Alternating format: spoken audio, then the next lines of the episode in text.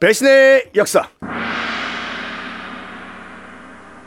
안녕하십니까. 배신의 역사의 역사 개그맨 썬킴 인사드리겠습니다. 안녕하십니까. 역변 역사 변호사 박지훈 인사드리겠습니다. 지난 시간에 이어서 이제 그 새로 작가님이 오셔가지고 내용이 좀 더 풍성해지고 어, 있어요. 너무 다 소화를 좀 시켜드려야 되는데 다 소화가 안 된 것 같아요. 좀 죄송스럽기도 하네요. 그러면 저희가 방송을 한 1시간짜리 방송을 해야 되잖아. 음. 일부 2부로 할까요? 이렇게요. 네. 네, 작가님이 뭐 많이 조사를 하시고 대단한 것 같습니다. 음, 이 전공대로 사는 사람이 별로 없는 것 같아요. 우리 작가님 도 음악 전공하셨잖아요. 그러니까 형님은 전공이 뭡니까? 저 영화 전공했죠. 아, 예, 예. 저는 그래도 전공대로 사는 아, 것 같아요. 그러네. 아, 부, 아, 예. 법률 그러니까 거의 뭐 우리 이제 방송을 하다 보면 정치 평론가들 있잖아요. 네.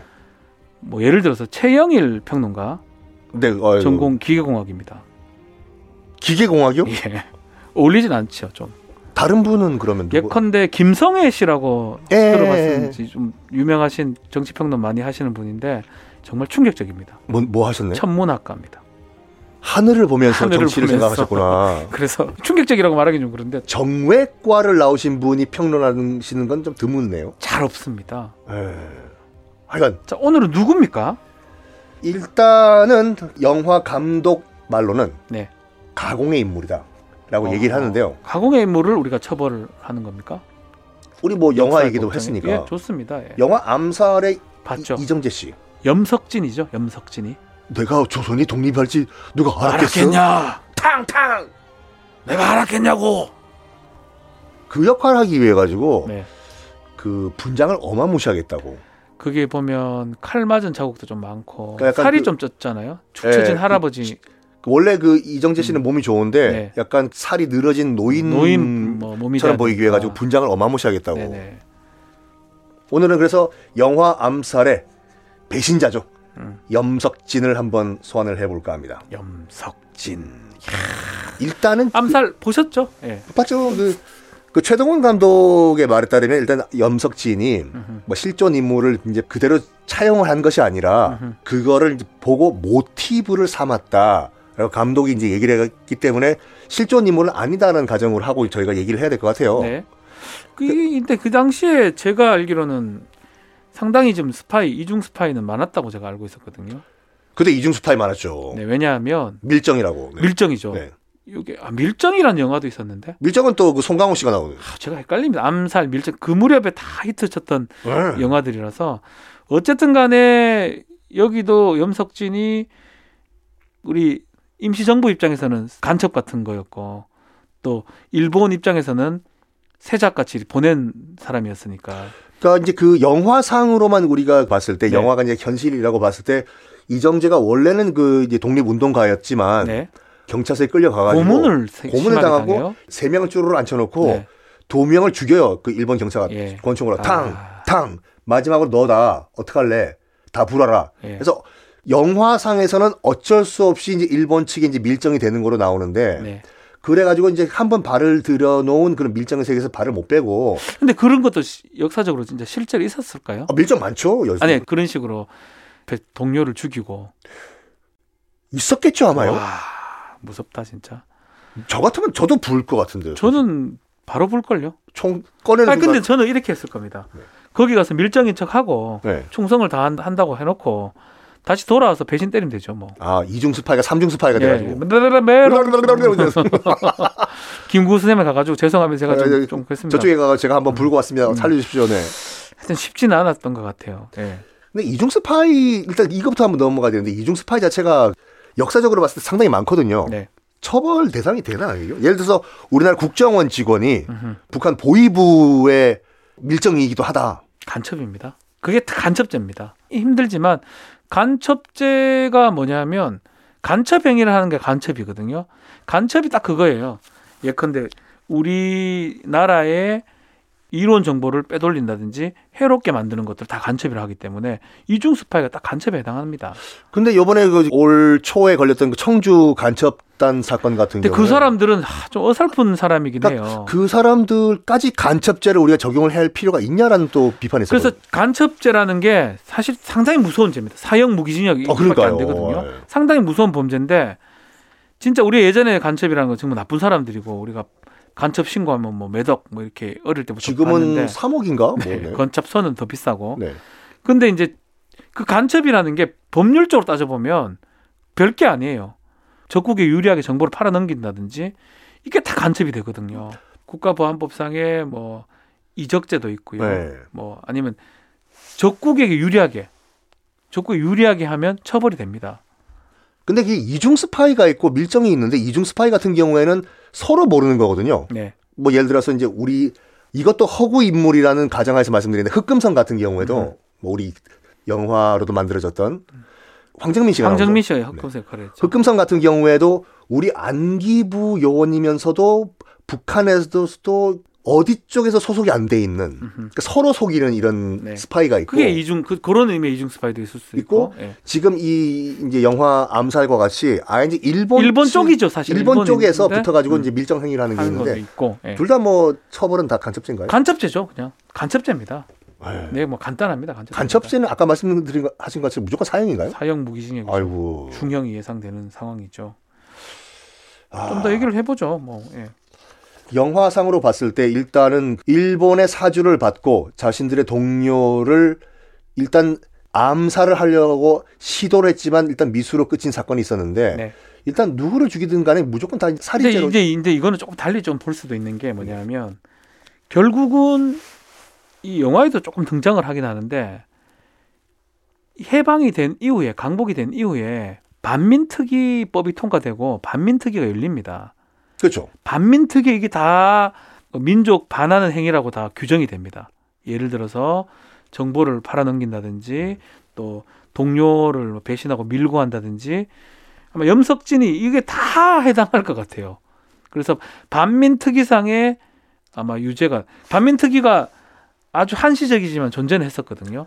근데 그 반민 특위가 반민족- 결론적으로는 실패한 실패했죠. 거에 대해서 거의 처벌을 못 합니다. 그게 어떻게 보면 역사의 큰 오류라고도 할 수가 있겠죠. 그런 얘기들을 하죠. 반민특위가 성공을 했으면 우리 좀 역사가 달라졌을 것이다. 뭐 솔직히 말해가지고 이제 그 2차 대전 터졌을 때 음. 물론 그 프랑스가 힘도 못 써보고 와르르 무너진 건 맞지만 네. 결론적으로 일단 2차 대전이 끝난 다음에 그 나치 부역자들을 네. 뭐 술 한 번 사줬다고 하더라도 싸그리 다 처벌한 거가 숙청당했죠. 예. 정말 잘한 일이다. 그게 왜 그러냐면 음. 참 역사적으로 이걸 뭐 우리가 뭐 주- 사람 죽이고 뭐 잘했다 못했다 평가되기 좀 그렇긴 한데 어쨌든 간에 나라에 위기가 생겼을 때 우리 민족이나 나라 편을 들지 않고 적국의 편을 드는 사람은 그게 정도에 불문하고 처벌이 된다는 걸 역사적으로 알려준 거잖아요. 그렇죠. 조국을 배신하면 어떻게 된다는 걸 네. 똑똑히 봐라 이거죠. 근데 이제 미안하지만 우리는 그게 안 됐습니다. 반민 투기가 요렇게까지 들어가면 좀 굉장히 복잡한 얘기가 되는데 복잡하게 이제 미 되겠지만. 군정과 이승만 네, 정권까지 네, 네. 연결되면서 네. 어쨌든 결론적으로는 안 실패한 됐어요. 거죠. 네. 안 됐고 사실 그 영화가 마지막에 이제 결국은 반민특위가 안 되니까 그 두 사람 안오균이었나요? 네. 안오균 전지현이 한 안오균하고 어, 그 실존 인물 정말 조선 최고의 네, 여성 스나이퍼죠. 안오균이 실제로 쏴 죽이죠. 그렇게 음. 국가가 못하니까 개인이 사살을 하는 결과가 그거는 되겠죠. 죄가 되나요? 제가 되죠. 제가 되죠. 무조건 일단 살인을 했기 때문에. 자력 구제는 할 수가 없어요. 우리나라 같은 경우는 네. 암만 잘못한 사람이라도 만약에 당시 염석진이 반항을 하고 설쳐대는데 방어하기 위해서 죽였다 그러면 정당방위가 될 수가 있지만 방어 총은 내가 가지고 있거든요. 그렇죠. 방어가 아니죠. 아, 쏴 죽여도 안 되는 상황인데 그냥 죽인 거예요. 말하고 그, 그 입을 다친 사람이 이제 그러니까 너의 죄목, 음. 동지를 배신한 죄 그렇죠. 이거 딱딱딱딱 말한 다음에 그게 아마 제가 알기로는 네. 반민특위상 법상에 있던 죄들일 겁니다. 음, 그렇죠. 그러니까 법정에서는 무죄로 나와요. 증거가 없다, 불충분하다고. 그렇지만 밖에 나와서 안호균하고 또그 그 말을 못 하시는 말입 분과 다친 사람하고 같이 이제 사살을 하는 거죠. 그렇죠. 처분이라 그러죠. 그래서 음. 이러 이러 이런 죄목으로 너를 처단한다. 처단한다. 그래서 땅땅땅 쏘죠. 당탕 총을 쏘죠. 음, 근데 그거는 이제 불법적 행위다. 불법이라고 보는 게 맞는데 참 말하기가 좀 곤란하네요. 불법이긴 맞죠. 일단 뭐 살인- 사람을 죽이는 것 살인죄죠, 살인죄죠. 자체는 일단 그거를 죽일 수 있는 권한은 국가밖에 없고요. 음. 또 그거를 죽일 수 있는 권한은 판사의 판결밖에 없어요. 현행 법상. 그렇죠. 판결에서 사형을 땅, 땅, 했을 때 사형을 했을 때 그것 따라 집행을 하는 건 가능하지만 그게 아니고 개인적으로 자력으로 뭐 예를 들어서 친절한 그 친절한 네. 금자씨, 금자씨죠 이영애가 최민식 죽인다고 막 그 하잖아요. 음. 그 보면 이제 속이 다 시원하긴 한데 이제 그런 영화를 보면서 국가 권력이 좀 약하고 이런 부분을 좀 우리 보는 관객들이 즐거워할 수는 있지만 궁극적으로 다 살인죄입니다. 그러니까 정말 그거를 통쾌한 걸 느끼기 위해서는 영화만 봐야 되겠네요. 그렇죠. 그걸 하게 되면 뭐 살인죄면 살인죄. 똑같은 살인이 되는 거예요. 근데 그 당시에 이제 밀정도 많았고 이런 이중 스파이도 많았고 이제 소위 이제 친일파도 많았는데 네. 뭐 이건 너무 광범위할 수도 있겠지만 네. 좀 전에 말씀드린 것 같이 이제 그 2차 대전 끝난 다음에 이제 BC 정권이라고 하죠 프랑스의 그렇죠. BC 정권. 화장품으로 유명한 네. BC 정권 그 친나치 어용 정권 완전 다 박살 내버리고 저- 네. 재판에서 그리고 조금이라도 나치에 부역한 사람들 뭐 나치 독일 장교한테 술 팔았던 여인들은 머리를 빡빡 밀어버리니까 네. 그런 반면에 만약에 지금 반민특위가 살아있다고 하면은 어느 정도까지 친일파가 처단이 가능한가요? 아마 제가 반민특위법을 내가 정확하게 다 보지는 못했는데 네. 제가 알기로는 거의 단순 부여까지 거의 처벌했는 거예요. 단순 부역이라는 건 뭐 내가 면장을 했다. 네. 에? 공무원 직책 같은 공무원했다. 거 수행했고 적극적으로 한 사람 당연히 처벌이 되고요. 그때 그래서 정말 많은 사람들이 조사받고 법정에 섰다가 나중에 그게 바뀌는 거거든요. 사실은 근데 그 친일을 했다라고 하는 사람들의 변명 하는 변명은 이거거든요. 태어나 보니까 일제시대고 나도 취직을 해야 되는데 상사가 일본인이고 어쩌라고 나도 먹고 살아야 되는 거 아니냐. 네. 그게 뭐- 모든 게 결국은 내가 어쩔 수 없어서 사람을 죽였다. 어쩔 수 아이고. 음. 없어서 절도를 했다. 어쩔 수 없어서 강도를 했다. 하고 똑같은 얘기 같아요. 결국에는 쓸데없는 얘기네요, 그럼요. 저는 그게 변명이 전 안 된다고 보고 역사 바로 세우기가 딱 그런 것 같아요. 그렇게 했을 때 처벌이 된다라고 후손들이 각인이 돼야 되는데 그것을 각인을 못 시키다 보니까 아직까지도 우리나라에 좀 불공정하고 이런 부분이 뭐냐면 기회주의자들이 더 판을 치고 또 자기 보신을 위해서 하는 사람이 오히려 출세를 하고 국가를 위해서 아니면 타인을 위해서 애썼던 사람은 3대가 지금 힘들어지고 그게 반복됐지 않습니까? 근데 누가 나중에 나라가 힘들 때 누가 나라를 위해서 하겠습니까? 그러니까 친일파 청산을 우리가 제대로 못했기 때문에 뭐 그 모 만화가가 그 망언을 한다든지. 윤모 씨요. 예. 예. 예. 이것이 다 반민특위가 실패했기 때문에 여기까지 온 거겠죠, 그렇죠. 솔직히요. 프랑스 같은 경우는 BC 정권 그 잠시 몇 년 안 했지만 그거 다 숙청을 했기 때문에 결국은 프랑스는 역사는 바로 섰다고 생각할 겁니다. 역- 프랑스 국민들은 조금이라도 독일에게 부역했던 사람들은 불이익을 받았다고 봤으면 솔직히 우리도 역사 바로 세우기 한 것이 기억나는 게 이제 95년도에 그 조선 청독부 이제 네. 중앙청 국립박물관 박살낸 거. 그 당시도 그런 말 했었거든요. 아, 저거 역사적 사적으로 놔둬야 되는 거 아니냐고 왜 저걸 박살내냐고. 일본인들 와가지고 조선 청독부 중앙청 앞에서 엉엉 울고 저것만은 좀 남아 남겨줘야 됐어. 그랬었죠. 예. 자, 아, 그러면은 염석진 지금 처벌을 해볼게요. 아직 살아 있고 반민특위 지금 재판을 안 받고 있는 상태에서 지금 박지훈 법정에 딱 세웠어요 제가요 네. 끌고 와가지고 네. 어떻게 판결하시겠습니까? 자, 반민특위법에 따라서도 아마 중형이 됐을 겁니다. 염석진 같은 경우는. 네.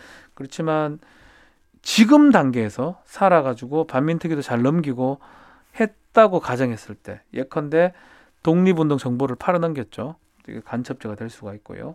동료들을 배신하고 해치기도 했었고 또 나중에 거짓말 같은 걸 좀 상당히 많이 했던 것 같아요.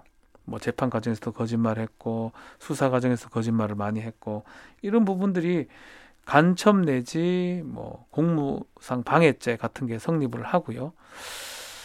무기징역 정도 돼야 되지 않겠나 생각이 듭니다. 예를 들어서 염석진 이해할 수 있지 않느냐 같지만 어쨌든 간에 그 과정은 충분히 뭐 알겠어요. 고문 끝에 어쩔 수 없이 앞에서 갔다고 하지만 그 후로 동료 1호, 2호가 탕탕 네. 곤충을 맞고 쓰러지는 걸 봤죠. 오랫동안 그렇게 함으로써 이 독립운동을 방해를 했던 부분들은 분명히 있는 거거든요. 처벌이 불가피할 것 같습니다. 솔직히 그 당시에 1945년 8월 15일 이전 바로 하루 이틀 전만 하더라도 네. 그 염석진 같이 느꼈던 사람들이 많을 거예요. 조선이 독립이 되지 내가 어떻게 알았겠냐. 그렇죠. 또 그러고 그때 태어난 사람들 일제 예, 강점기, 강점기에 때 태어나서는 좀 완전히 그렇게 느꼈지 않을까 싶어요. 태어나 보니까 일제 시대더라. 예, 이거지. 20년생, 30년생 이런 사람들요.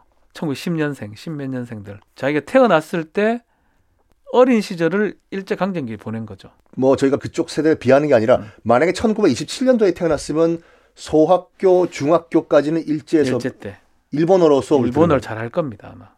맞다. 그- 기억나시겠지만 그 당시에 그 태어나신 우리 또 집안 어르신들 보면은 음. 집에서 네. 제가 어렸을 때는 NHK 좀 틀어보라고. 왜냐하면 그걸로 공부를 했기 때문에. 일단은 그 다 들리니까 이게. 그렇죠. 예. 아마 그게 국어였잖아요. 일본어 국어였는데 뭐 그 당시 국- 국어였으니까네. 어쩌면 당연하지 않을까 싶은 생각이 드네요. 어떻게 보면 이 시대의 아픔이죠. 네 맞습니다. 자 그래서 시- 무기징역 하신다고. 무기징역 해야 될 것 같아요. 왜냐 그리고 또 죽었잖아요. 영화상으로 아유, 전지현이 죽은 처단 게 당했죠. 네. 처단 당했는데 뭐 저는 그게 맞지 않나. 100분 다 이해한다 하더라도 그렇게 하지 않으면 우리 배신의 역사가 살지 않습니다. 그러니까 저희라도 복수를 해드려야죠. 해드려야 됩니다. 그래서 그럼요. 제가 무기징역을 내리고 싶습니다. 네. 간첩죄 무기징역. 자 댓글 소개 좀 드리겠습니다. 네, 10286547 아, 자기 전화번호인가요? 010 28 아, 아닌가요? 공유까지요. 아니네요. 진짜 재밌게 듣고 있어요라고 하시고요. 9761863 배신자들의 최후를 말씀해 주세요. 그 당시 그들이 어찌 됐는지 너무 궁금합니다. 이것도 한번 역사적으로 배신자들 한번 말씀드리도록 하겠습니다. 염석진은 뭐 가상의 인물이니까 사실은 네. 그렇죠. 뭐 최동훈 감독이 얘기했거든요. 실존 인물을 모티브로 해서 만든 것이다. 그렇죠. 네. 밀정은 다 진짜인가요? 밀정은 거의 싱크로율이 거의 100%였었죠. 저 밀정 항옥 항옥이죠 항옥. 그렇죠. 네, 네, 그 경감인가? 경감인가? 네. 경분가 뭐. 네. 자, 썬킴의 잘생긴 목소리와 박변의 명판결의 조합. 크크크. 목소리가 핸드는 잘생길 수가 있나요? 목소리 잘생겼다. 아, 좋습니다. 목소리가 잘생겼는데 얼굴이 못생기면 큰일 나네. 얼굴 잘생겼습니다. 너무 잘생겼습니다. 예. 저희가 한번 유튜브를 해야 되겠네요. 이거 영상으로요. 자, 아, 이렇게 마무리 해보고 저희는 또 다음 시간에 또 다른 인물을 또 소환을 해볼까요? 네, 다음 시간에 뵙겠습니다. 감사합니다. 네, 감사합니다.